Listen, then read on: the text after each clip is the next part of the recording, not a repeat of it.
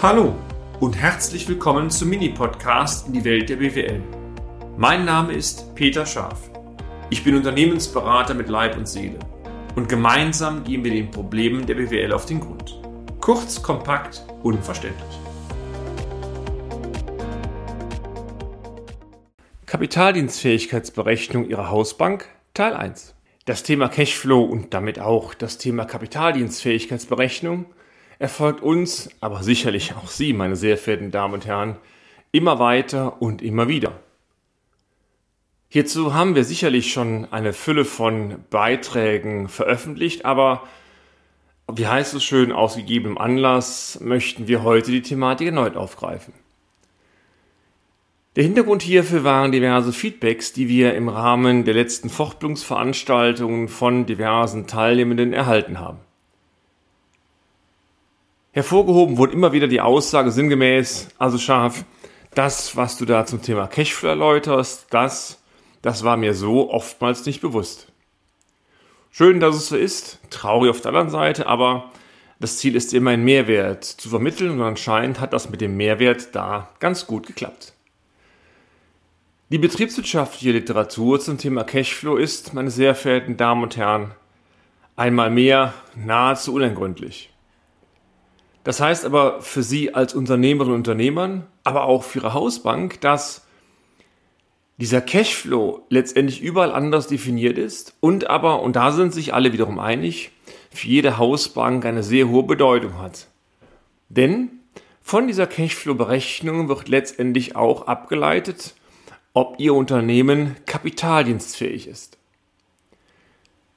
Das Ziel, die Hausbank checkt also, ob sie mit ihrem Cashflow in der Lage sind, auch künftig ihren Kapitaldienst zu erbringen. Das Stichwort übrigens heißt in aller Regel nachhaltige Kapitaldienstfähigkeitsberechnung, wobei natürlich sich immer die große Frage stellt, was ist denn nachhaltig? Und da, aber nicht nur da, da scheitern sich oft die Geister. Lassen Sie mich auf diesen Beitrag oder in diesem Beitrag gerne auf den sogenannten operativen Cashflow eingehen. Dieser Cashflow, meine sehr verehrten Damen und Herren, dieser Cashflow wird aus der Gewinn- und Verlustrechnung Ihres Unternehmens abgeleitet. In der einfachsten Version ist der Cashflow einfach durch zwei Größen oder durch die Addition zwei Größen definiert. Nämlich, Sie nehmen Ihr Ergebnis, packen die Abschreibung dazu und dann, dann erhalten Sie den Cashflow. Merken Sie etwas? Der Cashflow, meine sehr verehrten Damen und Herren, ist eigentlich nichts anderes als das Ergebnis Ihres Unternehmens vor den verbuchten Abschreibungen.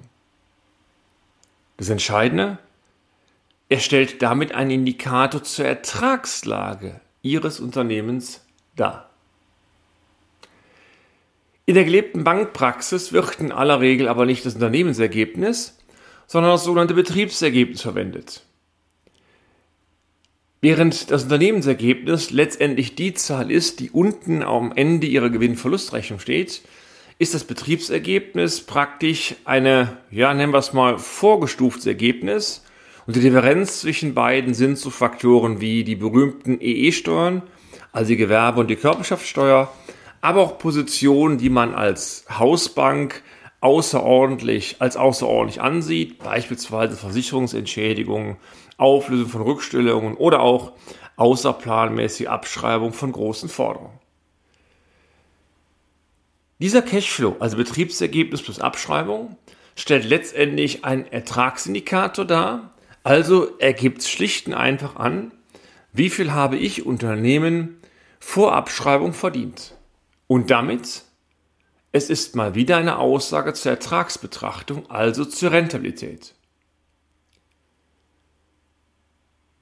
gerade die Position, was ist denn Unternehmensergebnis, was ist Betriebsergebnis, also was packe ich denn in diesen außerordentlichen Bereich rein, das führt oftmals innerhalb ihrer Hausbank zu ganz heftigen Diskussionen, gerade zwischen diesen zwei, ja, nennen wir es mal Bereichen, der Marktbereich, das sind diejenigen Damen und Herren, die Sie als Unternehmen betreuen, aber auch der Marktfolgebereich, das sind diejenigen, die letztendlich hinten mit die Kreditentscheidungen aufbereiten. Lassen Sie mich eins festhalten. Der Cashflow bleibt letztendlich eine Aussage zur Ertragskraft Ihres Unternehmens. Sollte Ihr Unternehmen, und jetzt kommt zu der gedankliche Klimmzug, dauerhaft eine Ertragskraft von X vor Abschreibungen haben, dann dürfte Ihr Unternehmen eigentlich auch dauerhaft eine dauerhafte äh, hohe Finanzkraft haben. Also, hohe Ertragskraft impliziert auch dauerhaft eine hohe Finanzkraft. Diese, dieses Gedankenvehikel Ertragskraft führt eigentlich zu einer guten Finanzkraft, wird auch bei der Kapitaldienstberechnung aufgegriffen. Denn dort denn dort geht es letztendlich nur um die Beantwortung einer Frage. Welche Frage das nun ist, das, meine sehr verehrten Damen und Herren, das erfahren Sie in der nächsten Folge. Bleiben Sie dabei. Ich freue mich, wenn Sie wieder online sind. Bis später. Und damit sind wir auch schon am Ende des heutigen Podcasts. Haben wir Ihr Interesse geweckt? Fein. Dann besuchen Sie uns doch einmal auf unserer Homepage unter www scharf-office.de und schalten Sie auch beim nächsten Mal wieder ein auf eine kleine Reise in die Welt der BWL.